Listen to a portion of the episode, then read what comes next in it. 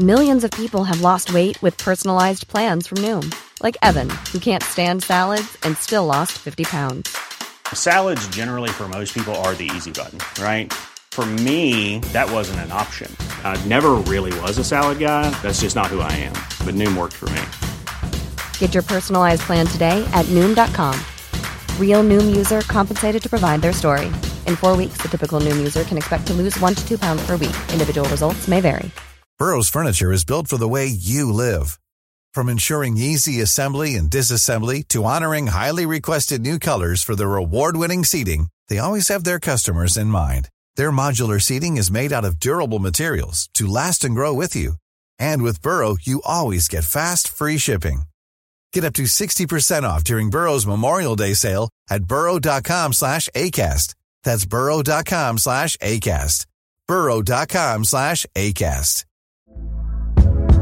Hey there, it's Michele Norris. I'm host of a podcast called Your Mama's Kitchen. When I travel, I'm usually looking for a way to find a taste of home when I'm not at home. And one of the things I love to do when I am at home is entertain. And Airbnb allows me to do that. When I was in California recently, I rented a house that had a great kitchen. And when we were sitting around the table, we're all thinking, we're in someone else's house. Someone could be in all of our homes as well. If you have a home, but you're not always at home, you have an Airbnb.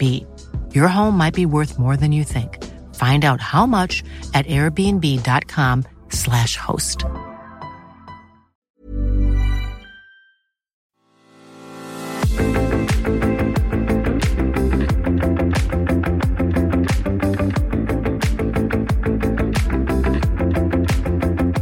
The Unconventional Soldier, a military podcast brought to you by two British Army veterans in association with ISAR.com.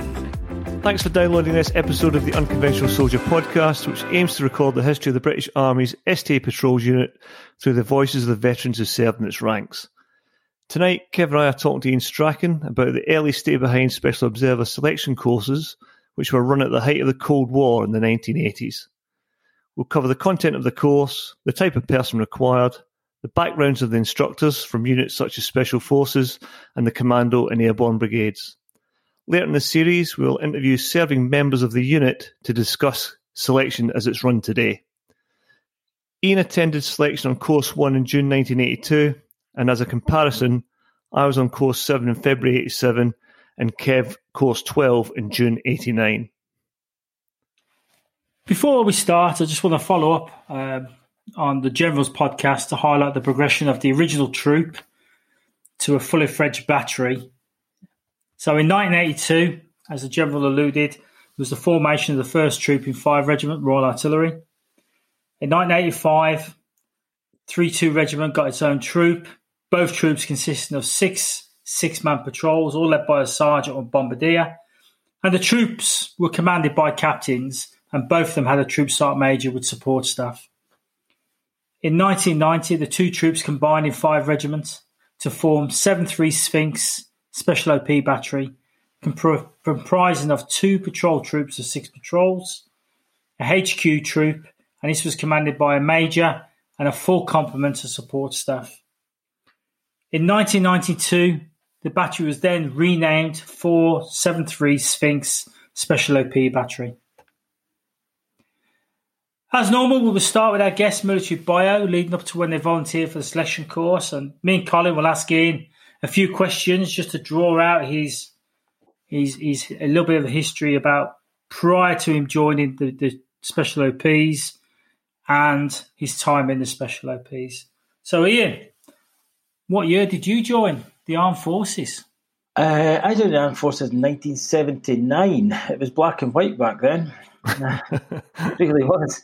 Uh, I'd left school. I wasn't exactly sure what I was going to do. There was a, a career in accountancy waiting for me if I fancied it, but I didn't fancy it. I played a lot of sport, and one long summer holiday, I just decided, ah, I'm off to join the army.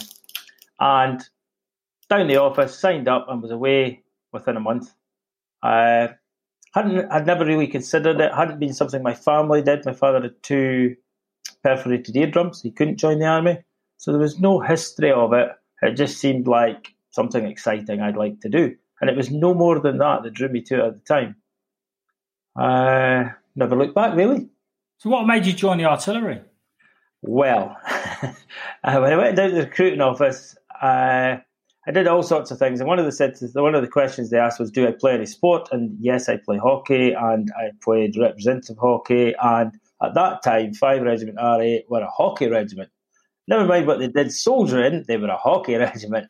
So uh, strings were pulled and things were said. And while I spent my time at Woolwich, I actually played for Woolwich when I was down there as well as a recruit, much to everybody else's disgust. As a recruit, I got a Wednesday afternoon off to go and play hockey with the officers. Uh, nobody really liked that. Never, never really went for me that one. Uh, and I think as a result of what was said at the recruiting office and what went on at Woolwich, Five Regiment like, we'll have him, thanks very much. And I was off to Five Regiment Royal Artillery. Uh, arrived there, bloody big guns, great huge tanks with big barrels. I, would never seen anything like it because I didn't have a military background. I expected something like a pack howitzer or a 105 light gun and arrived to these self-propelled monsters.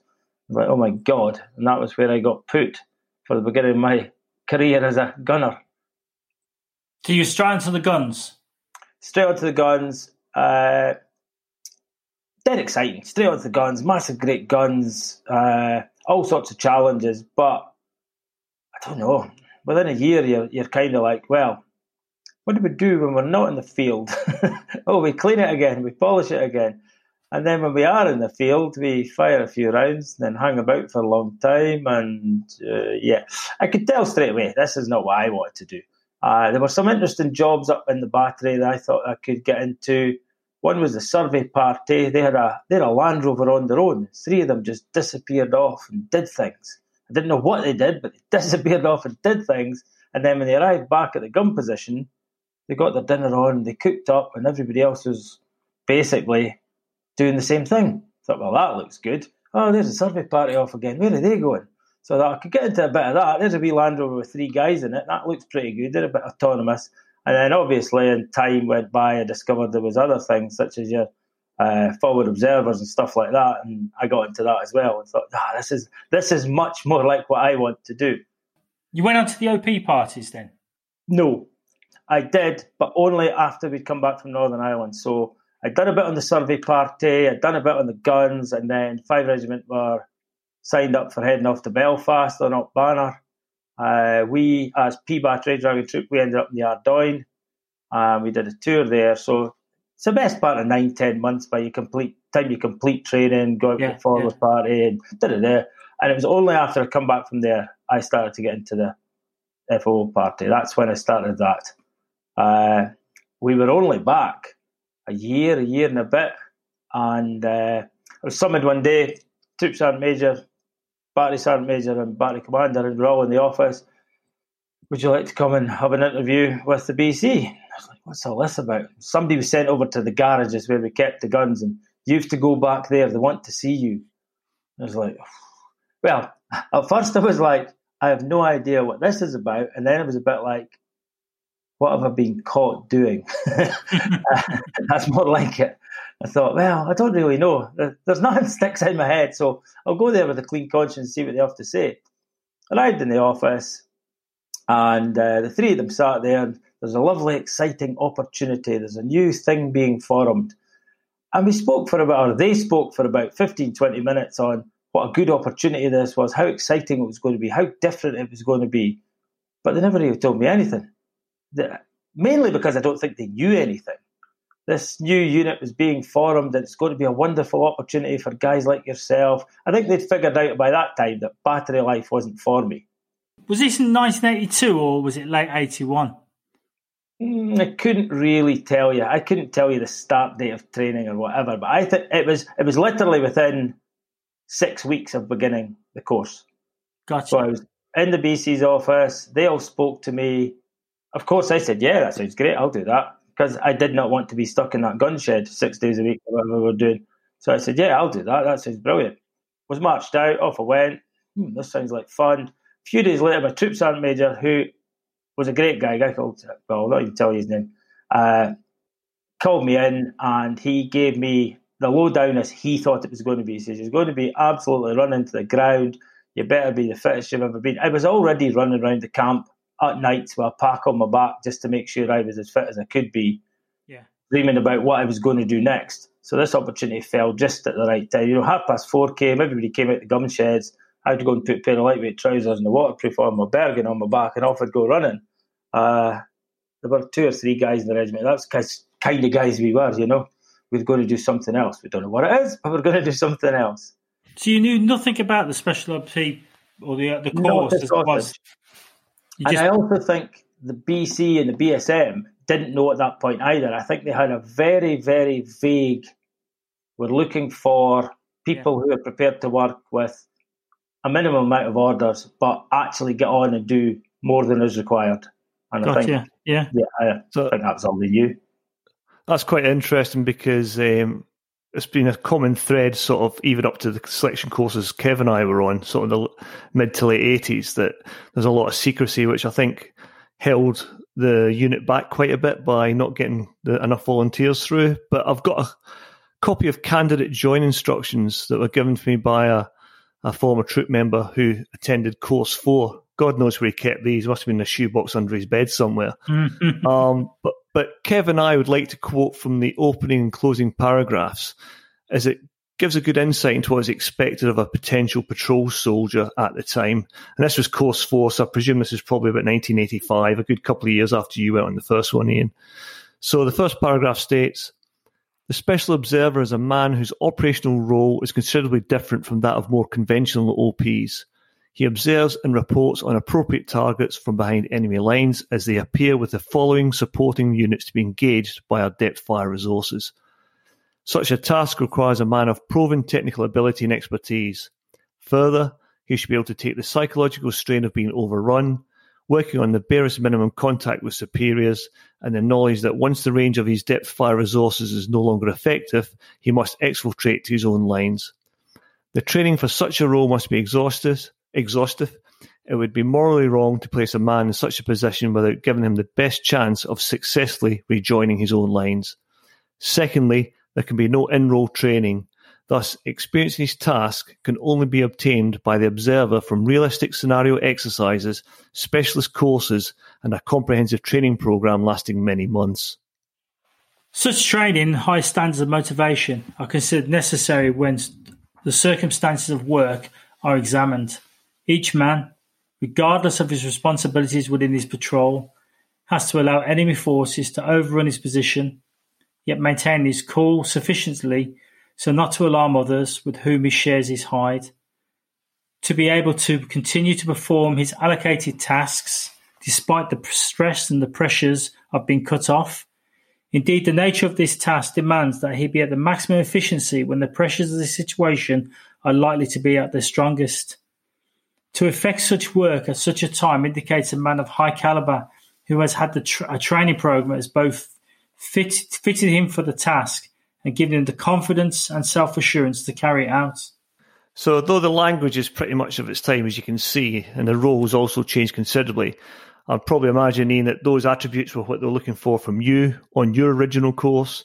And I'd imagine those attributes are pretty much the same that they're looking for in soldiers on today's course in 2020. Mm. Yeah. Yeah, I don't think the attributes have changed at all. I think the language has changed in that the understanding of the role by the person that wrote that allowed that to be written in such that way, if you know what I mean. Yeah. yeah. At, at the time we did it, we weren't exactly sure where behind enemy lines we would be or how far we'd have to exfil or even if we would have to exfil. Uh, and it, it, was only as a result of continuing work over the years it was yes we're going to have to do this then we're going to have to do that. Uh, and somebody's obviously put that to paper and said yeah this is what's required. Uh, and yeah I think as as I look around in my head as I look around the people who shared the barracks with me at that time they were all well motivated up for it sort of people who had uh, no doubt in their own belief. You know, just uh, that needs done. I'll go and do that. I could do that. Yes. Nah, yeah, excellent.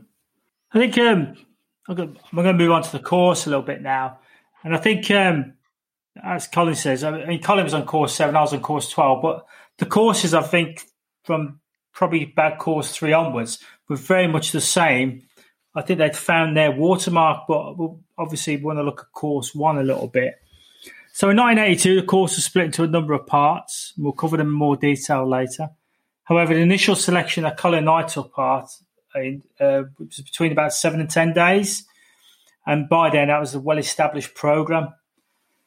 For course one, though, that wasn't necessarily the case. So, what was the initial selection like? Yeah, I remember initial selection. I don't remember it in great detail, but I do remember for me it wasn't difficult. I fell out of P battery, Dragon Troop over there, and I wandered across the HQ battery where initial selection was taking place and all the recruits had to turn up. So it wasn't a big journey for me.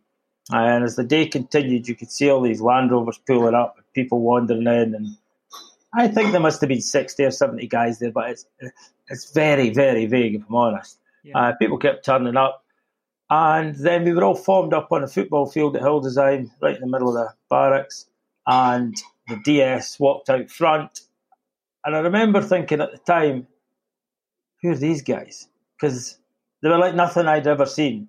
There was one in a Para smock with his maroon beret on. There was another one with his SAS wings and his buff beret. And there was another one I wasn't quite sure of, but he also had SAS wings. And then there was a maniac at the front screaming at everybody, "Get over there! Do this! Do that!" And we soon learned out this was we soon learned this was Rocket Air, and he was the public face of what we were doing. Yeah. When you go up in the morning, he was the first one to say, Get out of your beds, we're going running. when you when you were about to do something, Rocky did all that. He was the interface between whoever was thinking and planning what we were going to do, and he transmitted that to us generally in his own inimitable way, uh, which was great because it gave you something to focus on. You know, he's the man. If he speaks, we'll do what he says. And it's not like the others had badges and berries of different colour, and you knew he knew what he was talking about. It wasn't like, who's this idiot at the front shouting us? You knew he knew what he was talking about. Anything he said might have been conveyed in an unusual manner, but he knew exactly what he was doing. Uh, he was a very good guy. You'd only been now, what, two years at this point, Iain? Yeah, well, two and a half, three years, yeah. Two and a half years. So seeing these guys from all these sort of uh, regiments, um, did that phase you, or did you just take that in your stride that this was what you expected and you're just going to go on with it? Initially, it was just the assortment of everything. It was a bit of a, ooh, this could be interesting. I wonder what's going on here. But in the back of my head was the also, this is why I run about with that Bergen on my back around the camp every night for something like this. I, I, still didn't know what was coming, but I knew it was what I was wanting to come. I knew it was, yeah, this is yeah. what I want. This is exactly what I want. This bunch of guys are going to take me somewhere. Didn't know where, but they're going to take me somewhere. Uh, and then we formed up, and I believe now they do a basic fitness test or a CFT or something first, but we basically got straight on some four tonners, headed out into the wilderness, which I think was not too far away 50, 60 k's, involved.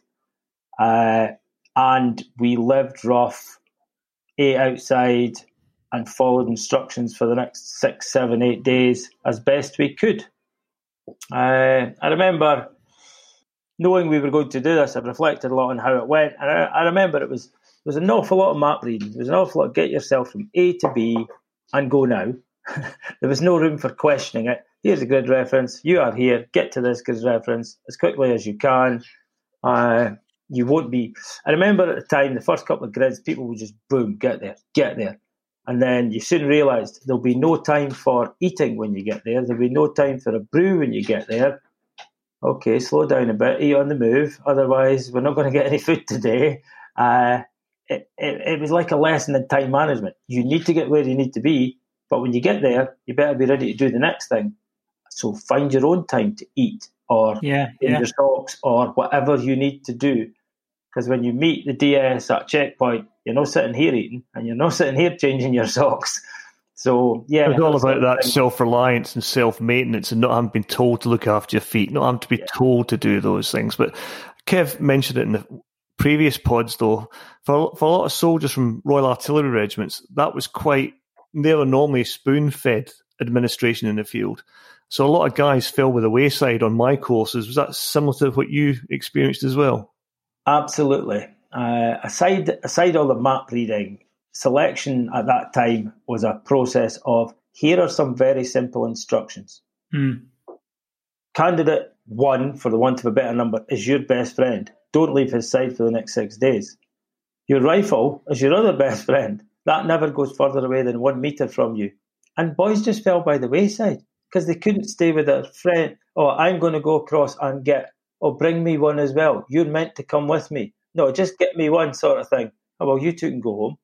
Uh, where's your weapon? Uh, it's just over there, killer. Yeah, well, you can go home. And they were just incapable of following simple instructions. And it sounds it sounds really simple, but it takes a certain type of person to ensure that all those simple instructions and all those boxes are ticked before you go on to do what's needed to be done next. Well, it's maintaining that standard throughout, you know, of, of keeping to the set of basic rules, maintaining it throughout when you're tired, when you don't want to get up because your mate wants to go over there and all the rest of it. It's maintaining that, that low level standard because to watch that, then you think, well, actually, that's a person I can train now. I, and he will take it on board and he'll keep following those rules or the guidelines as much as possible rather than when he's tired, when he's hungry, he'll take shortcuts. And that's what gets other people killed. Yeah, I mean, it's absolutely, it's about trainability. Looking around that group and saying, these are good guys yeah. and I could work with them you know, it's a, a, it's not quite an army phrase. I could work with them, but that's what it is. We could work with them and make them into what we require. It's um, it's interesting that on the course Kevin I did, so basically very similar to yours. You went out in the field. You're given an oppo, uh, a mate that you couldn't leave this by the side of. Same with the weapon. Did loads of tasks, and it must be the same for everybody. Because I, I remember very little about that initial selection. I do remember you had to do milling, which for people who are not familiar with that phrase is uh, is toe to toe boxing, um, and that was cruelly done with a guy who'd spent six or seven days not hmm. far from his side. Uh, did you do that as well, Iain? Was that? Uh, we did milling. Yes, it's just yeah. uh, they had a very interesting little place with it. had a small mound. It could only be a meter, meter and a half high, uh, and we didn't we didn't have to fight our oppo. So basically we just peeled around this mound, sit down there, numbered one to whatever, other side, numbered one to whatever, and they would just shout, 10! And you stood up and thought, hmm, I've got lucky, or, oh, I've got unlucky. As the giant walked over the mound, you're like, oh, great. But you knew what was required. They wanted to see somebody who wasn't scared and could show aggression. And you just had to get on with it. If you're really unluckier like me, I'm for listeners who don't know, I'm six foot two and 92 kilograms. Uh, and I was by far the biggest in my selection, and uh, I never got enough challenge from my peers, so I ended up going toe to toe with one of the DS who was even bigger than me. so you could get even more unlucky. Uh, someone who was in on course two, who then went on to be part of the DS. Uh, let's say his name's Pete he was an ABA boxer. I know Pete well. yeah, come over the hill, Pete standing there. Oh, that must have been a great day. yes. So, and the other thing that Kevin and I did in ours was you spent, you had no idea what you're doing, but they basically said to us, go in that bush over there, you and your, your oppo, mm. lie there for 24 hours, take a note watch, of everything, yeah, just watch yeah. that crossroads. Did you do something similar well, to that as we well? We didn't do that. On, I don't believe we did that on select initial selection, but we did that further down the line. Uh, mm. And there was a member of the DS, uh, Tom. Uh, I'll call him Tom just now, who had a very long background on recce's and observations, and he was uh, he was right into all that drawing of a bridge and how many pillars held it up, and, da, da, da. and he took some great lessons, if you like, to us on what was expected of us, and then we'd go out and we'd we observed all sorts of things and recce'd all sorts of things, and but that, that's the next phase of selection, I guess, and then obviously that's filtered down to a basic version in initial selection after a while. Yeah, I think they did initial selection because we we had to do things like um, I'm saying at night time. We also did a um, like a, cl- a claustrophobic test as well. So they started bringing in other tests as well for claustrophobia because obviously by then the Mexi role was well and truly in. They did the height. They did all that, some a little bit of psychological, just to make sure that the people that they were getting, there's no point having someone, you know, really, really good at everything, put them in the Mexi and they just can't stay in. Absolutely no point at all. Or an OP. But you don't know until you put them in it. So yeah. I think the initial selection, we all did a bush hide, a, a very, very poor type And then we went off and then did abseil at night time. So you had the night piece with a, uh, you know, scared of heights and all that sort of stuff. And then we also did a, cluster, a claustrophobic moment as well, just to see, because you can't do all that, you weren't suitable. So No, the selection not matured a little bit as it went along. So you said Iain on that initial selection, sixty to seventy turned up. How many got taken on to the next phase from that sixty or seventy? I reckon about fifteen. Uh, maybe maybe one or two more, maybe one or two less. I thought about that long and hard. I was trying to name everybody. Uh, I think about fifteen was all. When we came back after seven or eight days, we were all pretty minging. It wasn't even time for a shower. It was uh, get out here, and we all stood outside the troop office, and it was as brutal as names were read out. Uh, you can stay. You can st- you just go home, pack your kit, pack your kit, pack your kit. And the ones that stayed, they shuffled along the top corridor, and the ones that left, they just left, picked up their kit and left. So you didn't even interact with them. It was just like, oh, the guy I've just spent a week with's gone home. Don't Or, want to, "Oh, don't, don't want them contaminating you. yeah, it's a bit like that. But you've no idea, and at no time did anyone ever say you've passed. It was a you can stay just now. Pretty Yeah. much you can stay for the time being. Well, you were invited to phase two, weren't you? Yeah. So phase Yeah. two. Well, I don't even think it was formal at that time for us. I can't remember, but we certainly moved on to another phase Yeah, where uh, I, I guess we're going to cover that shortly, uh, or I could carry on now if you. Well, just I just want to just wind back a little bit, Iain. About um, you've already covered the sort of the backgrounds that some of the instructors were from uh, Hereford, um, Parachute Regiment. Uh, I believe there's a couple from Royal Marines as well. But General Stone on his podcast, the last one, mentioned uh, about uh, an instructor from Hereford uh, who was quite famous in his time, and he was shot and wounded in a contact in uh, Borneo, and uh, told his patrol to bug out, and he stayed behind. And uh, transpires after talking to you, that was the famous Geordie Lillico, who was an instructor on the your course. So Yes. can, you, can you just tell us what He was- Lillico was like? he was a great guy. He didn't have a lot to say. Uh, carried himself with an air of he knows exactly what he's doing. Uh, and it was just a no nonsense sort of guy. It was like you get yourself to grid one, two, three, four, five, six, seven, eight. You meet a member of DS, and often you'd pull up to these things, and one or two of them there'd be a Land Rover parked at the corner. And you wandered over, and you got your next grid reference, and off you trucked. Not Geordie Lillico. He put a hammock up inside the bush and he probably had a brew and a wee cigarette going. And if you didn't find him, you didn't pass. And he didn't give you any, I'm over here or a wee. It was, he'd sit there, quiet as a mouse, in his hammock. And if you found him, you could move on to the next one. I think boys spent 20 minutes, half an hour, all sorts. Uh, because his, his attitude appeared to be, you've got a grid reference, it's 10 by 10. You should be able to find me. Yeah, I don't need to put a flag out or park a Land Rover. You come and find me. And it was dead interesting. It was. Uh, I remember a lot of people talking about that.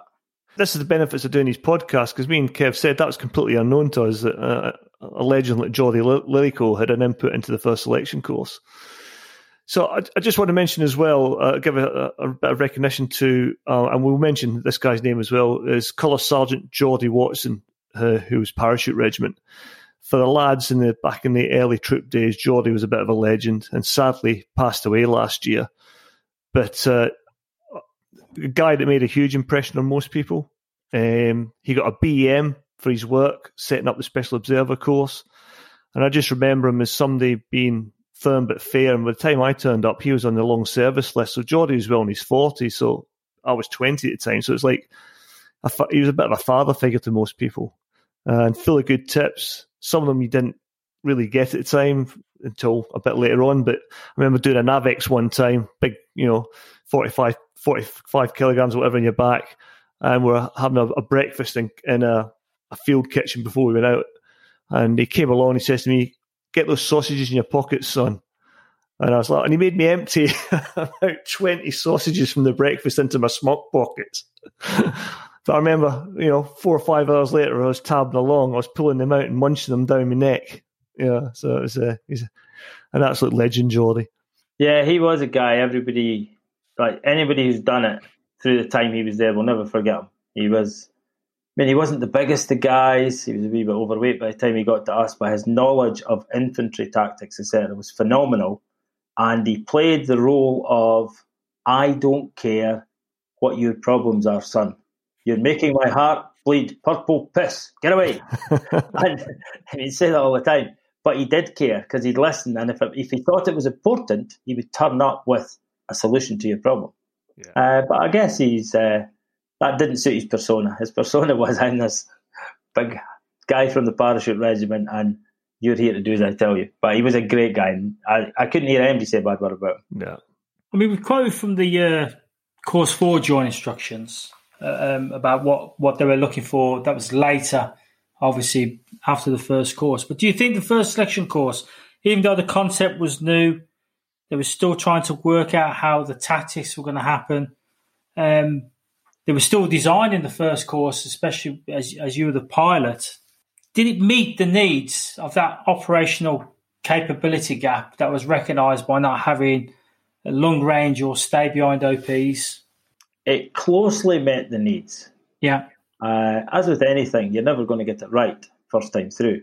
So it closely met the needs, and we've got an awful lot of really good people but one or two who, as I look back now, listening to you speak, have been would have been weeded out on your selection course because we did yeah. get a guy who was scared underground, and we did get people who were a bit, oh, this is too high. I'm not doing that. It's a learning curve, isn't it? It's it is learning. a learning curve, and yeah. people went down to LURP school for R to I, resistance to interrogation, etc., and came back, and that was the end of them. Yeah, uh, yeah, and pretty much made a good stab at it. Got, I would have said, 85% of it right. Yeah. Uh, maybe maybe a little bit more, but there are definitely one or two who had all the attributes on paper and could do everything that was asked of them, but there were just tiny little things in there that the job required you to do that they couldn't do for whatever reason. Yeah, yeah. Not not a bad uh, for a first stab at trying to no, no, not get something right from but, a, a role that wasn't really well known. Is probably pretty good, to be honest. But I think there was help because the selection staff who helped formulate, formulate the course had all been involved in similar sort of things. So that helped with all their knowledge, experience, and operational experience. They really could write a good course the first time round. Oh yeah.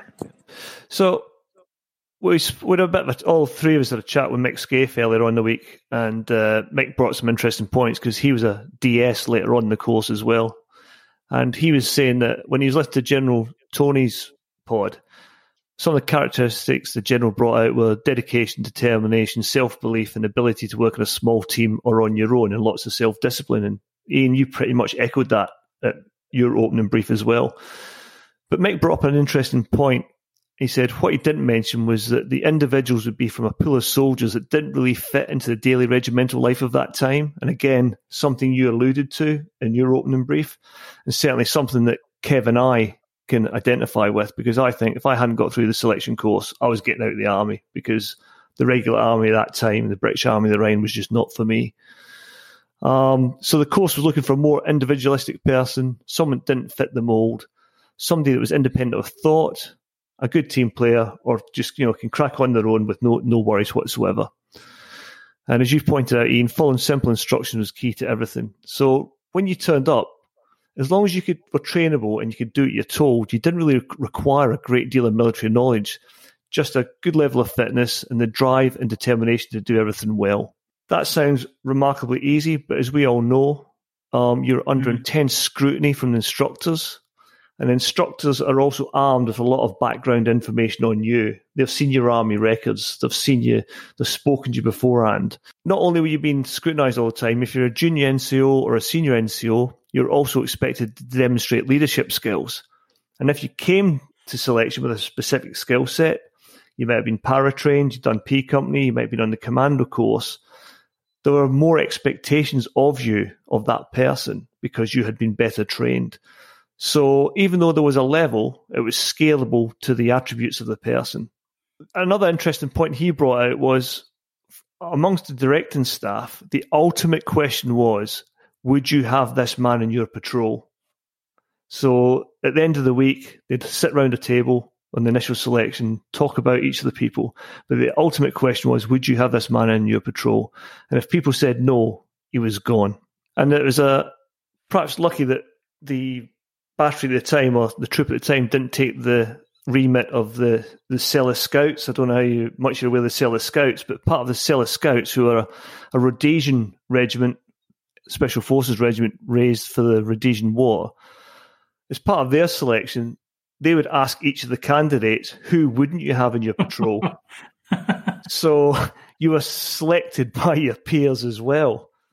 Uh, so it makes me a bit worried because all the guys I passed with were good blokes. So I just wonder what they're saying about me. It'd be like the Big Brother house, wouldn't it? exactly, mate. But there's well a really out. good there's a really good book out there called uh, Selous, Scouts Top Secret War by a guy called Peter Stiff. I'll put a link to it on the on the pod notes. It's a fantastic uh, book. So as Iain said, you did the first initial week. Um, you marched in and you were told you've passed. Um, you're considered not suitable and told why and pack your kit, you're leaving. But an interesting point for Iain that you might not be aware of, because the attrition rate was so high in the early days, they introduced a provisional pass as well. So they gave a guy a provisional pass to go on to the main part of the course, but he was told it'd be under even more scrutiny and he was told where he had to pick up and sort his act out. And another interesting point, I think, as well, that when the unit started in Hildesheim in 82, it was the only organisation in the army that ran its selection and subsequent training on the ground it would fight on, uh, or under in this case, if World War Three broke out. Yeah, that's that didn't quite hit home at the time. We didn't really even consider that. Uh, but as time went on and the role became more established, general deployment positions were talked about, and it was only at that point you thought, I've been over this bit of ground a million times. Yeah, yeah, yeah. I know this bit of ground like the back of my hand. What do we need? So yeah, it wasn't. Maybe it was really smart thinking at the top, but probably us, luck. well, to us on the ground, this was just an area we trained in. We drove out to this part, drove out to that part, did whatever, did whatever, uh, and then as it got a little more organised, GDPs were talked, or these general deployment positions were talked about, and they were positions we would take up should World War Three begin, and they were they were done in some detail, wreckage, live letterboxes, dead letterboxes, and it was all put in a safe and kept away. And as it so happened, it was over ground we knew really well, so it wasn't that hard for us to do it. And I, I think there's something to be said for that because the exfil would be a nightmare anyway. But going over ground you already sort of knew I mean, it gives you an advantage. It's a bit like you're fighting as a local. You know the ground Absolutely. better than the than the opposition, so that gives you another piece of luck to get you back to friendly lines. Um, yeah, I you think it was uh, some luck. oh, you were going to need some. Oh, yeah, mass amount of luck. I mean, I mean, discussed this with the general. If today that role was formed, it probably wouldn't pass muster anymore because the fact that majority of the soldiers that are deployed would never be able to return. No. Majority would be killed. And uh, e- even in uh, peacetime, peacetime exercises. So we did a couple of uh, multi-nation exercises. I can't even remember the names of them, but you could be deployed either a putting in a mexi two weeks in advance or whatever, and there was all sorts of people driving Germans and all sorts asking what you were doing, and you're like, we're on the same side in this exercise. Yeah, yeah. You were never going to get away with that. They, if they caught you during the times of exercise, yeah. whether you were fighting the Russians or whatever, you weren't getting past them because they had no respect for what you were doing. it was like, you're not one of mine, you must be one of them. Yeah. Uh, yeah, that was always going to prove to be a sticking, sticking point. So, following on the su- successful uh, completion of the initial s- selection phase, candidates would return back or they would start the, the, the, next phase. For me and Colin, this lasted about nine weeks. I'm not sure how long it lasted for you, uh, Iain. And this covered mainly the basics of dismounted OPs, uh, field firing, communication, um, advanced map reading. Uh, so uh, the headings were basically signals, which is with HF radios, not with VHF, infantry skills and patrolling, map reading, tactics, small team tactics.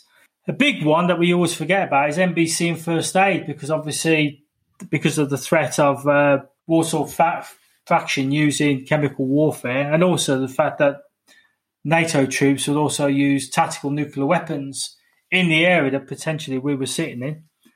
Observation post training, foreign weapon training survival, and and a number of exercises, night shift, ultimate aim, exercise last straw, which brought that, that phase to a conclusion. What what were your memories, Iain, of that sort of training? Excuse me. Uh, those once we got past that, those things were interesting because first and foremost, I just remember days and weeks and months of infantry skills, infantry patrols. Uh, Geordie Watson led loads of it, absolutely loads of it, and we spent hours patrolling and hiding and coming out and attacking and ambushing and just going through what obviously an infantry had gone through in their initial training. We spent months at that, months at it. Uh, I guess we had to get up to muster because we'd all come from effectively we'd all come from the Royal Artillery, and our yeah, yeah. infantry training to that point had been very. Life is full of what ifs. Some awesome, like what if AI could fold your laundry, and some well less awesome, like what if you have unexpected medical costs. United Healthcare can help get you covered with Health Protector Guard fixed indemnity insurance plans they supplement your primary plan to help you manage out of pocket costs. No deductibles, no enrollment periods, and especially no more what ifs. Visit uh1.com to find the Health Protector Guard plan for you. Hey, I'm Ryan Reynolds. At Mint Mobile, we like to do the opposite of what Big Wireless does. They charge you a lot, we charge you a little. So naturally, when they announced they'd be raising their prices due to inflation, we decided to deflate our prices due to not hating you. That's right. We're cutting the price of Mint Unlimited from $30 a month to just $15 a month. Give it a try at mintmobile.com slash switch. $45 upfront for three months plus taxes and fees. Promote for new customers for limited time. Unlimited more than 40 gigabytes per month. Slows. Full terms at mintmobile.com. Limited. Uh, map reading was always at the forefront. And then signals, I think we were VHF. Uh, yeah, I think we were VHF at first, 351s or whatever they were. And then the regiment didn't hold enough HF 320s, so we couldn't get them. So then we had to all start. I think the regiment probably put in the right position, got more 320 or these HF radios, and we started with them, and it just grew. Uh, then there was your old one times pad, and then there was somebody somebody came along, Steve Thomas or sorry, Steve Thomas or somebody came along, and we started learning Morse code because yeah, if yeah. the HF radio didn't work, what were we going to do? So, I mean, it just kept evolving and evolving and evolving, and different types of antenna came along, and we trialed them. And signals, I would go as far as to say, signals was never really sorted in the three or four years from selection to when I when I gave up. That, that's uh, an interesting point because on our, courses, uh, uh, on our courses, signals is a be all and end all because there was yeah. no point in you being there if you couldn't communicate. Couldn't communicate antenna theory. Uh, you know, if you're a guy who's a natural signaller in your team on selection, you were laughing. yes, I mean there was such a guy in course one who lives up in the Shetlands now. Yeah, uh, we all know him. yeah, made antennas out of barbed wire fences and such like, and that was a great thing because nobody could communicate, and then suddenly they'd be through because he knew exactly what he was talking about. And yeah. I think for the first couple of years, it was just problem after problem after problem after problem. We're in, we've got a great hide. Oh, we're operating really well. Oh, we've seen something. Trying to get through. And I guess communication has come a long way since then. Oh yeah, I think I think so. I think on my course, obviously, comms play a, a, larger part. Everything we did, every exercise we did, every uh, from infantry exercise, everything else, there was always a comms element to it. Yeah. Even if it was just carrying the radios, but there was always another comms element to it. And we still used one time pad at that time. Yeah. We also used the DIMED uh, burst transmission kit as well. We, we trialed the yeah. Do you want to just yeah. cover for listeners what one time pad is? Uh, one time pad was something that was used during the Second World War. It was um, SOE used it and other units like that. And basically, it's a it's a it's a code book uh, you only use the code once. You code it up. You message into the into the into the pad. You then, in the old days, you'd have sent it by Morse. We were very fortunate. We had burst transmission, so we could type it into a, a device, and it would burst or squirt the the message out to the command post. and you'd never use the same code uh, twice. There was a an in book and an out book to make it even more secure. There was only so many copies. There was only the copy with the patrol and a copy with the CP, so it couldn't be compromised. Or if yours was compromised, no one else's could be. And uh, yeah, it was, all Second World War ideas and, and, equipment, but it really worked. And but also, I think couldn't be defeated. I think we've all got memories of being in a German wood at three o'clock in the morning, lobbing an antenna up into the pine trees and uh, mm. putting up an antenna, and then sat under a lightproof poncho with your torch in your mouth with a yeah. pencil trying to decipher all these numbers. Uh, well, I remember, if you remember as well, with one time pad, it was basically subtraction, but in reverse as well, which which was totally against what you normally did. So you took it away in the opposite way. So you had to re-educate yeah. yourself. And when you were tired and you made a mistake and you'd send a message and somebody would send a message back saying recode, send again, and you're thinking, I've just spent 20 minutes with this. That, that's when you could hear sobbing coming out from a lightproof poncho. yeah. So, it was never going to be the answer, was it? no. no but, but, it was, it, it, but what it did provide when it did work was 100% secure comms because it was coded and it was burst. And, yeah. Burst you know, data was great. I remember when that yeah. came because at that point we were spending two hours a day doing Morse code. We all yeah. had a little key and we were yeah then burst data came. It was like, oh, thank yeah. God for that. Yeah, yeah. So that phase then really was all about teaching candidates to shoot, move, and communicate. That, that's purely what it's about. And, and those are the basics of any good recce soldier, infantry soldier, any dismounted operator needs to be able to shoot, move, and communicate to a high level. So, but going through it was quite demanding because each day started with PT, physical training, and again, you always felt constantly under the, micro, uh, the microphone, under the microscope. So it was a Monday to Friday routine. Um, Monday to Thursday was all lessons with PT in the mornings, already said. And then you'd normally deploy in the field on a Thursday afternoon and come back late on a Friday. Uh, and then you'd be out in the field practicing for real what you learned that week. Uh, your personal equipment had to be packed at all time because uh, it wasn't unusual to get bumped out of camp at maybe three o'clock on a Tuesday and go out and finish the rest of your lessons. So you're always at dislocation. You're always on edge, waiting for something to happen. Do you recall that type of thing as well from your course, Iain? All the time, uh, and later on, we'll pro- it's down in the script. We'll talk about the time when I went away to Denmark to do their Jaeger Patrol selection course. They're exactly the same. Monday to Thursday, you're in camp Thursday morning you fall out and you don't come back till Sunday night, and you're basically tested on what you've learned Monday to Thursday. Yeah, for about sixteen weeks. but I'm sure we'll come on to that. So candidates were then given some leave before. I mean, and this is on Colin and my course. We'd have a little bit of leave, then we come back for the final phase, uh, which was again advanced signals, including the burst transmissions we spoke about, the one times pad, Morse code, which I used to hate doing, but there we go. Uh, advanced field firing, so we, we, we upskilled even more. Then we did advanced first aid, and for, for some people, that was the hospital week where you got attached to a hospital. So you went and worked in a hospital. And we also moved on to um, observation post assistant, bringing in artillery fire if necessary, or being able to bring in the, you know, to send the grids for a strike on the target. Is that very much the same as yours, Iain? Yes, uh, I think course two or three were the first ones to go, to go to hospitals to uh, see. Uh, they didn't. They weren't involved in, but they watched operations and they were yeah. talking what was happening. They were showing how to suture an orange was usually what they ended up suturing up. And one of our uh, one of our illustrious colleagues managed to get himself drunk one night and try and suture his leg when there was nothing wrong with it. Soon sobered him up. God, it hurts. Yeah. Uh, but yeah, that was it. We went to the hospitals. Uh, they learned a lot about it. They actually went to uh, the dental side of the hospital as well. So we had a couple of cases of people who had really bad toothache out there.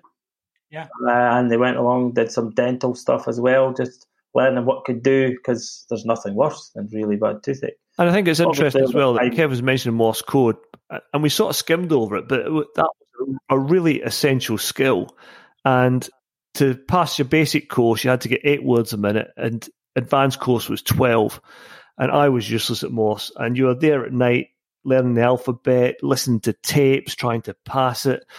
And you had one or two people maybe who were natural, but for most people, that was a real struggle. Did you find that as well? Oh, that was a real struggle because it, it came completely left field to us. Oh, well, this isn't really working out. We're going to learn Morse. Morse seems to be the best way of communicating when the radios aren't going great. Oh, here we go. Does anyone know Morse? And a few of the guys, a couple of guys done 148 battery, and they had a bit of Morse background, and that was it. We got stuck into it. Uh, it was, it was, it wasn't something I ever loved, but I could, I could learn it. Necessary evil. The final phase for me in Colin's course, and I don't know if you had this in yours, Iain, was the uh, the three week Mexi exercise called exercise test bed, where everything was brought together, including then putting a Mexi in, which is a huge uh, shelter, and the OPs. Living there for three weeks, working in the OPs, and also doing the signals in the Mexi as well, and all the other little tasks. And then towards the end, you hunker down, they simulate the strike, and then you start the exfil, which for my exfil was approximately 60 Ks with all my kit because, uh, you know, after two weeks on, the ground, the exfil was horrendous because you had no sea legs anymore, big pack on your back, and you're trying to tactically move at night time and you're trying to catch up with the withdrawing British troops as it was, and that was the scenario.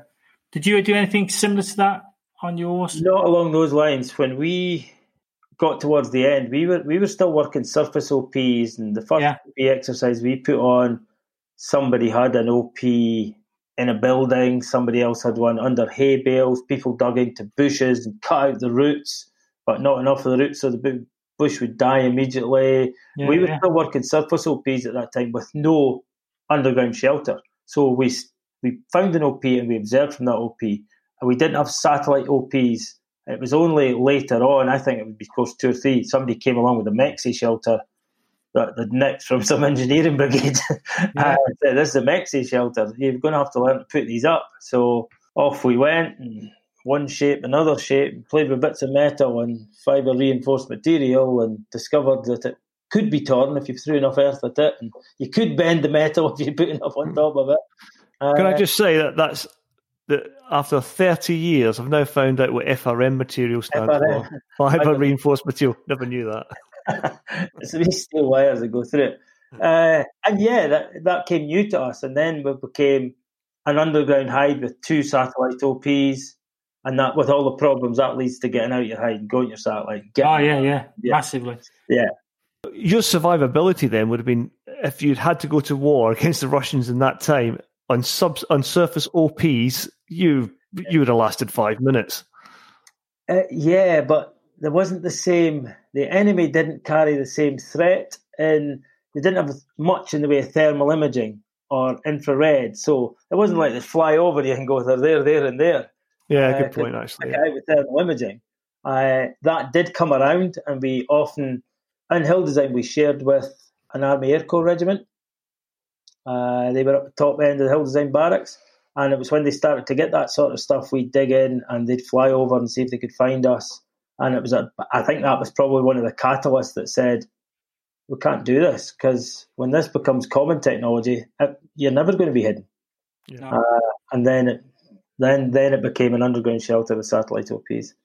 I think I think as well the shelter come along because some of the risk was not necessarily from Warsaw Pact drive now because if you if you sight it well, they're not going to drive over you. They'll, they'll to the side.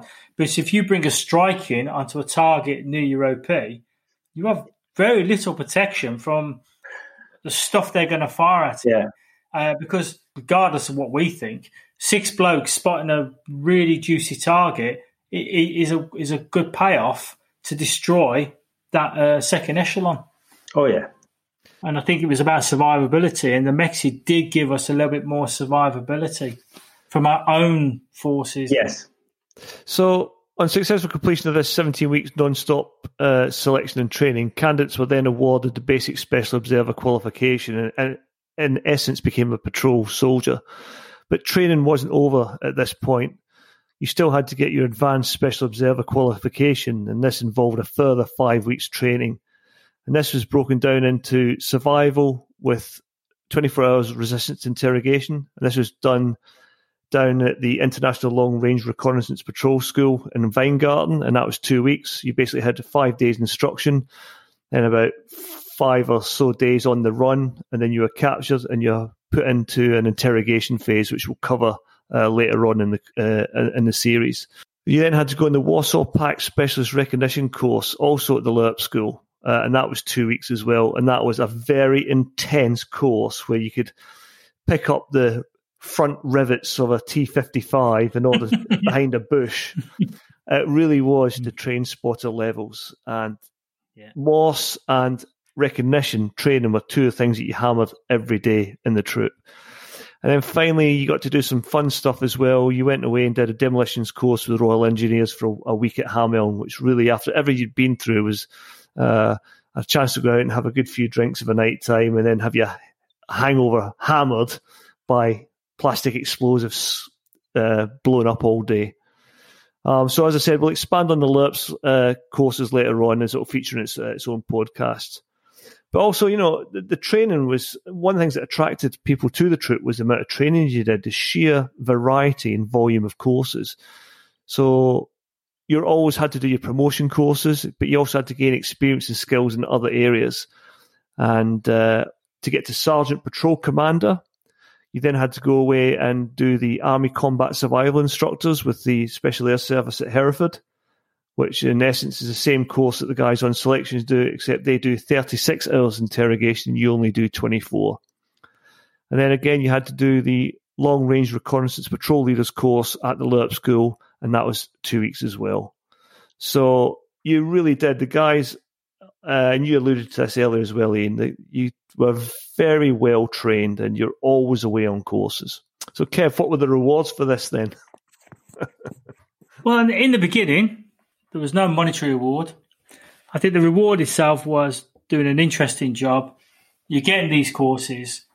You were extremely well trained, and on exercise, you had a, a, a hell of a, a, hell of a lot of autonomy in getting the tasks done. You still had a bit of regimental life, but not the same as it was in the, the field batteries or the other batteries.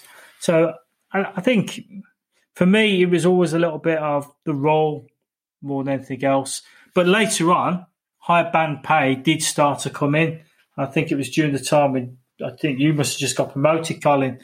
Band three came in. The sergeants got a higher band as well because of the level of responsibility. Because I think the one thing we haven't mentioned throughout is uh, a forward observation party was always commanded by a captain in the Royal Artillery, but the special observer patrols were always commanded by a sergeant or a bombardier we didn't have officers on the ground. So you know, a hell of a lot of responsibility on the on the uh, on, on the on the other ranks rather than on the officer corps as it was. And another good reason for joining. Absolutely. yeah, the enlisted. It's fair to say though, from my data to today, nobody joins for the money. No, no. you're absolutely right. No. Nobody joins for the money. No, you, to be honest, if you thought about it, you're not getting paid enough for, the, for that hardship and all the rest of it. How, how would you quantify it? Yeah, but yeah. to go on some of the courses I went on, I would never have gotten those sort of training courses or experiences like that if I'd remained in a well, if even if I was in the infantry or somewhere else, because they just didn't do those sort of courses. I think questions was asked. The battery's got an unofficial uh, motto, which is a teddy bear with a noose round his neck, and the motto "Why me?" Do you know who came up with that idea, Iain? Was that on your course? It was, and I think it was Rocky. In fact, I'm 99% sure it was Rocky who one day we all called us all out, we all got outside the rooms, and we were given one of them and told. In fact, I still got one, and I know some other guys do. Can you just expand on what, what you were given, Iain? Because uh, okay, sorry, we had a playing card which was covered over by a piece of printed paper that had a teddy bear with the noose round its neck that said, Why me under it? It had been fabloned over, and you were told to carry that at all times. And the rules, if you didn't have it, you would be buying beer for a long time. So at any point, someone could pull their card, and if you didn't have it, if you didn't have your card, you were in bother. So there were on string around people's necks. There was, well, there was all sorts of places to keep it, but you needed to have it. Whether you were having a shower, having a shit, you needed to have that card. And I know a lot of guys who are out, like myself, I know where mine is. Couldn't get it now. It's in the Arctic. you know, there'll be, somebody, there'll be somebody phoning you up now and telling you they're flashing the card at you. Yeah, I know. Uh, but I still have it. And I believe to this day there are still memorabilia and stuff with that on it. The battery now has very good challenge coins, which is an American concept. It's got the the special OP uh, motto and triangle on one side, and the teddy bear with a noose around the neck and why me on the other. So if you want to if you want to level up and get a bit poshy, you need to get one of them. I might might go for that. uh, I'm pretty sure it was Rocky. I'm pretty sure it was Rocky that came up with it. It, it. One of the big things that sticks with me is not just course one, but definitely course one. Day one of us becoming through the 10 days or whatever, or maybe a little bit after that, all 15, 16 of us did everything together. Yeah. You know, we're going to do this, we're going to do that, we're going out, we're not going out, we're doing that. It was the closest group of people I can ever recall. We were just, and as other courses filtered in, course two, course three, it just stayed that way. It's a really, really tight knit bunch. But it I has to say that, that that was the same as Kev. You, you would agree that when you were in and I were in, it was the exact same, wasn't it? Yeah, yeah, yeah. Uh, so you went through phase one, E, and phase two. How many people finished uh, the course then? Not really sure. I would say almost every one of those 15 finished the course. And when I say finished, the, the last thing I remember in finishing the course was we were called into the corridor. No, we are called into the troop office, all of us, everybody getting there. Okay, everybody getting there. And uh, Rocky Geordie Watson put a crate of beer in the middle and said, Congratulations, you've all passed. And that was months down the line. months down the line, congratulations, you've all passed. But we still lost people beyond that because the people who were incapable of living underground, the people who, you know, this job's not for you. But they'd got that far because we weren't living underground at that time or we'd not done certain yeah, things. Yeah. So I know that, if I'm honest, it wasn't that the job wasn't for you if you lived underground and you were claustrophobic, you'd put your hand up the next day. That's not for me. you know, I think people left more for that reason than. But uh, we we had, we had people fail on the advanced phase because on the advanced phase you got you got to pass R to Y. We had people who couldn't pass R to Y. Oh yeah, and then they, they were no longer allowed to be in the patrol. Some of them yeah. stayed in the battery support role, and some left. But I do remember even when I was a DS and when I was down in London, still putting people through R to Y, people failing and then there was that prone to capture risk that you weren't going to carry. Yeah, and so, we did up to Ashford as well. Yeah, we went yeah. to Ashford to do it. Uh, I think that was the second or third time we'd been through it. That's where and, the intelligence corps were based at the time, wasn't it? In, yes, in yeah. Kent. Yeah. yeah, and the first time you do it, it's a bit of a novelty. to have twenty four hours, but it's a bit of a novelty. The second time you do it, you're out in your escape and evasion going, I know what's coming here. Yeah, yeah. this isn't going to be much fun. Yeah. And the then, second time's worse. absolutely. And then there were people who'd been through it who, when they got to it, I've done this before, I don't need to do this. I, I don't need to do this. And they just couldn't do it again. Yeah. And they left the course as well. And it is a fairly traumatic thing, but. I was quite lucky because I went down to Ashford uh, and did the conduct after cu- capture and prisoner handling and tactical question course. So I managed to get my own back and a couple of people. I was I was on the opposite side of the interrogation room doing the interrogating. Brilliant.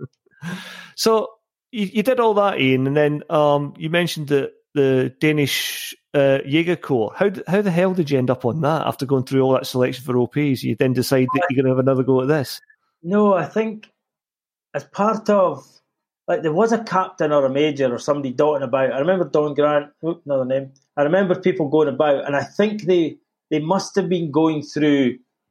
There must be a military book somewhere that says these courses are available to these sorts of people, these sorts of people. Because they kept finding things like we didn't start going to LARP school straight away. Somebody found well, we could get there, so we LARP school, and then somebody came across as an opportunity for four British Special Forces trained troops to go across and do a swap. So the Danish Jaeger sent somebody to Hereford, and we went across from our place to do their selection. But at the time, they couldn't sell it to the brigade commander or whoever they had to sell it to. I don't know who they had to sell it to. So we had to take an infantryman with us in case our skills weren't good enough. So this poor guy, a Scotsman called, I will not tell you his name, was allocated to us as our infantry expert. Of course, their their uh, selection course was like our selection course. Get that pack on your back, walk for mm. days, run a bit. he wasn't prepared for that. Was he armoured? Was he? Was he from an armoured battalion? yeah. So he the furthest his pack got was a uh, Bergen got was out of a a four three two and onto yeah. yeah. or a seven or something. Yeah. So he was not up for it, but, but he was a good guy and he, he got through the whole thing. But it didn't change. On a Monday, we were in the classroom. At night, we had lessons. On a Tuesday night, well, every morning of life, Monday to Thursday, you swam at half past six in a swimming pool with your boots and your uniform and your rifle all the time. If you didn't do that, you could go home. Every Tuesday and Thursday, you walked all night before you started your Friday survival exercise. So you just got checkpoint, go, and you were in pairs, go, go, go. Wherever you were at six in the morning, you got in the four ton and they took you straight to the swimming pool. Two nights a week, you didn't sleep. Well, we used to, we learned how to sleep walking. So we used to tie a we used to tie a string between us, and the front man would walk, and the back guy would basically close his eyes, and you'd be amazed how much rest you can get while still walking with your eyes closed in the middle of the night. It wasn't about a patrol. It was just about you're going to go from A to B to C to D until you get picked up at six in the morning. And if you decided to sit on your bum and do nothing, you just went home. And they were they were a very I mean, they loved what they did and they were very proud of the regiment. I remember being out on an exercise and we were river crossing, and one of them said, which was really ironic because he served with the Danish lifeguards but apparently they don't swim. uh, and they came this river crossing, and it was it was break the ice stuff, smash the ice, get in, get across. And he said, "I'm not doing that." And this was like four o'clock Friday, Saturday morning because we were on a survival exercise. And the boy said, "You return to your unit. Be there at eight o'clock Monday morning. Goodbye." And he didn't get a truck back to wherever. They just left him in the middle of the forest. Make your own way back. Make your own way back. And if you're not back on Monday, you'll be AWOL so there were quite a bunch. the only downside to them was they were so excited about jumping out helicopters and aircraft. You could be mid lesson and an aircraft would turn up and they'd be like, oh, sorry, we must go. And they'd all get parachutes and run out and they want to jump. That's what they wanted to do. And that was up in Aalborg. And the old flying coffins, I can't remember the real name for those things now, little short, stubby, short winged aircraft that they took. They used to take off on the main driveway going into the base. So they just get scrambled. They'd open the front gates, and these things and they take off on there. It was an amazing place to go. So how long was that course? Sixteen weeks. And uh, so did every from special piece pass it? Yeah, well, two of us passed. Two of us were invited to stay on for next phase training, and the other two passed but weren't invited to stay on for it. It was horrendous. it was the the FTX. We went out for nine days we walked 110 kilometres the first day with everything on our back, including uh, plastic explosives. We didn't have detonators. Uh, we arrived, we ate, and then we went and put in a, an ambush that night through a forest. And of course, we we prided ourselves in being better than them. So it was, a fir tree forest in the middle of Denmark, and the trees had slushy snow. It was about one degree. It was just starting to melt. So if you brushed it, it was like somebody chucked a bucket of water on you. But we're going to put in an ambush, so we wouldn't wear waterproofs. They're too noisy. Why would you wear waterproofs? They all had the waterproofs on. but us four, no, we're not wearing waterproofs. What are you doing? You're pretending to be special forces. So we wouldn't wear waterproofs, and we lay there I oh I think we lay there for about two hours waiting to put in this ambush, and we actually put plastic explosives out on the railway track, and we were given detonators, and we blew it. Uh, and then it was time to move RV one, and if the guy who was with me that night hadn't dragged my arse and said, "Get up, we need to run," and we ran for about five k, I'd had hypothermia there, there and then. Got soaked going in, all with this wet snow. It was easy, zero one degrees and we were sitting there waiting for this to blow this railway track, and then he basically got me up. We ran, we ran for five k, and then it was all fine. But I don't reckon I'd, but that certainly never another hour in me. Oh, no chance. We laugh about that now. Well, you're not selling. You're not selling it to me, especially at my age. But I think these. I think these things are best observed from the safety of your couch in this day and age. yes. it, it, was a great course, phenomenal course, and they really took great pride in the regiment. It was really good. Oh, good. Okay. Well, th- thanks for covering that, mate. So we've talked about the selection process, and very much in your day, it was still finding its way. Uh, it was still finding its way with equipment, still finding its way with tactics, and in some respects, still finding its way with a role. But when you look back on it, the, the turning point really probably came September 1984 when the concept and role was proven on Exercise Lionheart. And I'm just going to quote a few facts and figures here for listeners because the scope of this exercise is massive. And uh, if you recall back to the second podcast with General, there were 155,000 British soldiers in Germany in the British Army around at this time. So, Exercise Lionheart was the largest field training exercise since 1945. There were nearly 58,000 British soldiers and airmen taking part alongside NATO allies. allies. In total, 131,000 ground and air personnel. And if you recall that one BR Corps is described by the general in the last podcast as well, its role was basically to hold the Russians up for seven days to allow reinforcements to come across. So Lionheart involved transporting nearly 60,000 soldiers and airmen from Britain by air and sea at very short notice, which was an absolute huge logistical effort to reinforce BAOR against the Soviet threat. A newspaper report at the time said that, quoted from a General Leopold Chalupa, who's a West German commander, and he said that Allied alliance forces were studying the tactical concept of attacking follow-on forces. These are the forces that military officials expect the Soviet Union would throw into an invasion after the first wave attacks. And that is pretty much what the Special P troop role was created for. Uh, so this exercise and the troop deploying on it pretty much proved that concept and the role. And I remember that Tom Clancy's book Red Storm Rising was a favourite in the troop in the 1980s. Did you ever read that, Iain? Red Storm Rising? Probably. Lionheart was something else. We deployed uh, however many days in. It was getting quite close to the end. We were sat in a satellite OP, and a regiment of German Leopard tanks turned up, and we were on the like built into some really ugly bushes, right on the edge, looking over the valley.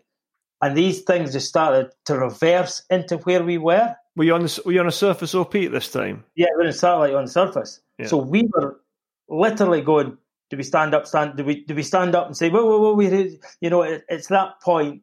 Had it been real war, you'd have had to take some, do we stand, do we, and then they stopped. And they were as close as a meter from running us over at this point. A meter. And as a regiment of leopards, it was, I'd never seen a regiment of tanks before. The noise they made was phenomenal. And they sat there for not very long, and we communicated the way we were meant to communicate.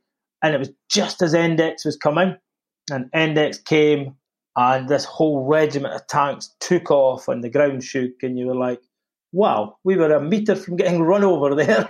Yeah, it was as close as that. Well, I, I, mean, I can recommend Red Storm Rising for MD who wants a flavour of what we've been talking about because it does mention sort of stay behind troops and that as well. But that really gives a good idea of what uh, a Third World War would have looked like and how the Russians would have came across the border.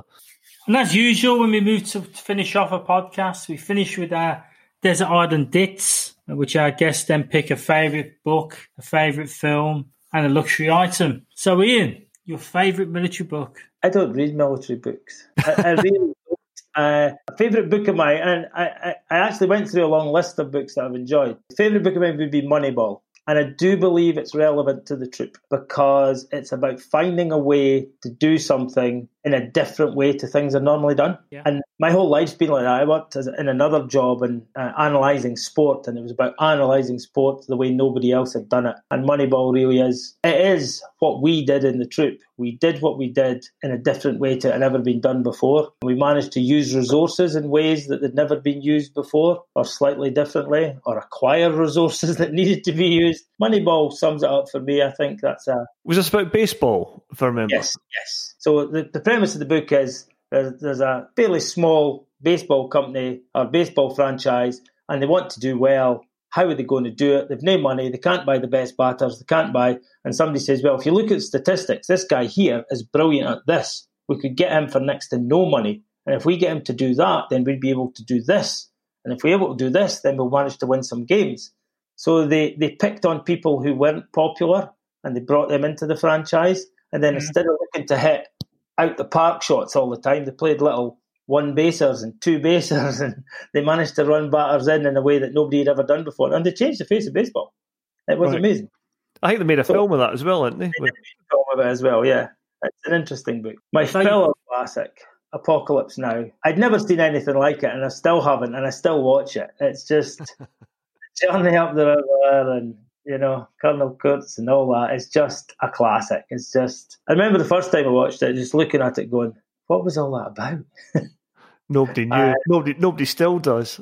well, there's some examples going back to African tribes that have been taken over by dictators and such like that. They say that's maybe based around loosely, but it is something else. It's just. Uh, well, it's it's based on a, a short novel called Heart of Darkness by yeah, Joseph Conrad, yeah. and the character in it, I can't remember what his occupation is, but he's also called Kurt. He's, he's the Marlon Brando. Coffee trader, got you. It's yeah. a really good, yeah. It's uh, how he he basically enslaved all the people to treat like God to get the coffee, and uh, yeah, it's a reflection of that. It's really good. Have you it, seen the documentary about it being made? No, mate. You need to you need to look at that. That is absolutely amazing um, about how that film was made. Just that the, the set got blown to pieces by a hurricane. Um, Marlon Brando turned up and he's like 50 stone. That's why most of his scenes are shot in darkness. Um, Martin Sheen, who plays Captain Willard, he had a heart attack on set. It was an absolute nightmare of a film to shoot. But if you get a chance to see the documentary, I can't remember the name of it, but uh, it's a fantastic watch. I might give that a go. My luxury item isn't really a luxury item, it's more of an item. I would like either my jackknife or a sharp knife because I can. I sit out on the deck at the back sometimes. I'm quite happy making little fire sticks and whittling away bits of wood, and I could kill endless hours doing that. Any particular knife? No, I quite like. I still have the original army jackknife I was given when I joined the army, and I keep it sharp. It's not a particularly great knife, but it, it holds. It, Being a Scotsman, it was free. That's probably true. yeah, just a sharp knife. I think there's a lot of value in a sharp knife. Absolutely, many good hours with a sharp knife. And every soldier has a has a knife in them, just like the Boy Scouts. So well, every soldier has a handful of knives. yeah, they're the ones you worry about, Iain. So. My Kevin, I always give a recommendation. So my recommendation this week is something I watched recently on BBC iPlayer. It's called uh, Behind the Lines.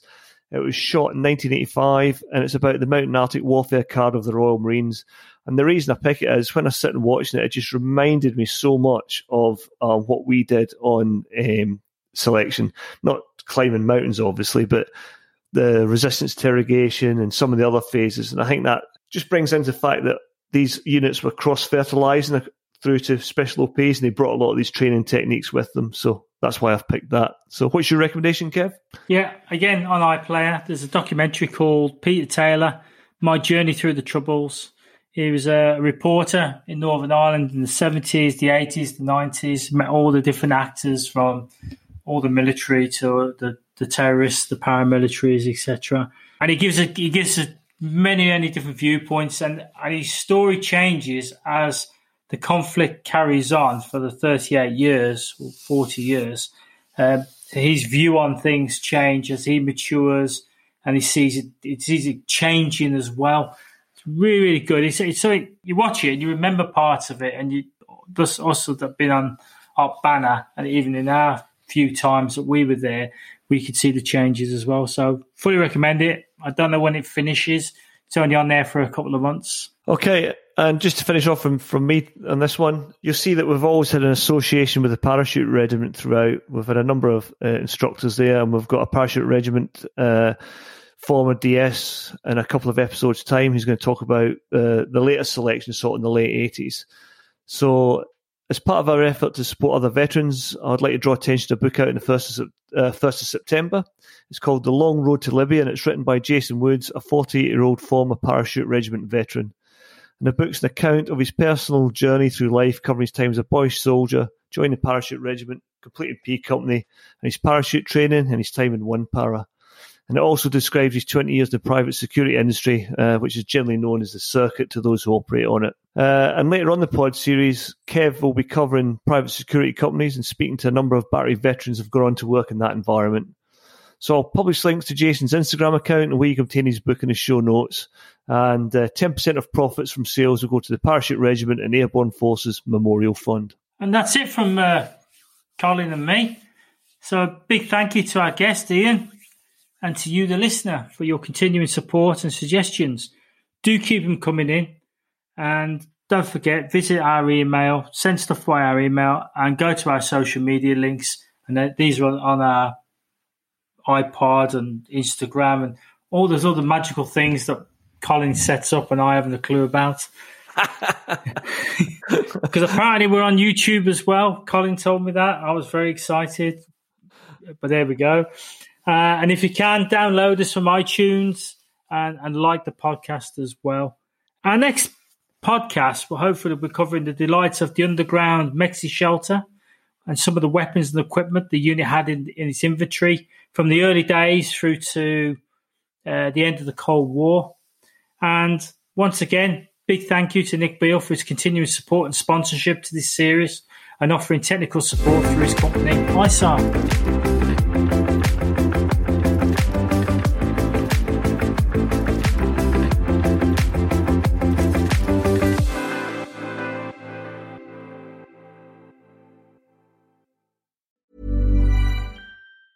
Mom deserves the best, and there's no better place to shop for Mother's Day than Whole Foods Market. They're your destination for unbeatable savings, from premium gifts to show-stopping flowers and irresistible desserts. Start by saving 33% with Prime on all body care and candles. Then get a 15-stem bunch of tulips for just $9.99 each with Prime. Round out Mom's menu with festive rosé, irresistible berry chantilly cake, and more special treats. Come celebrate Mother's Day at Whole Foods Market. Hey, it's Danny Pellegrino from Everything Iconic.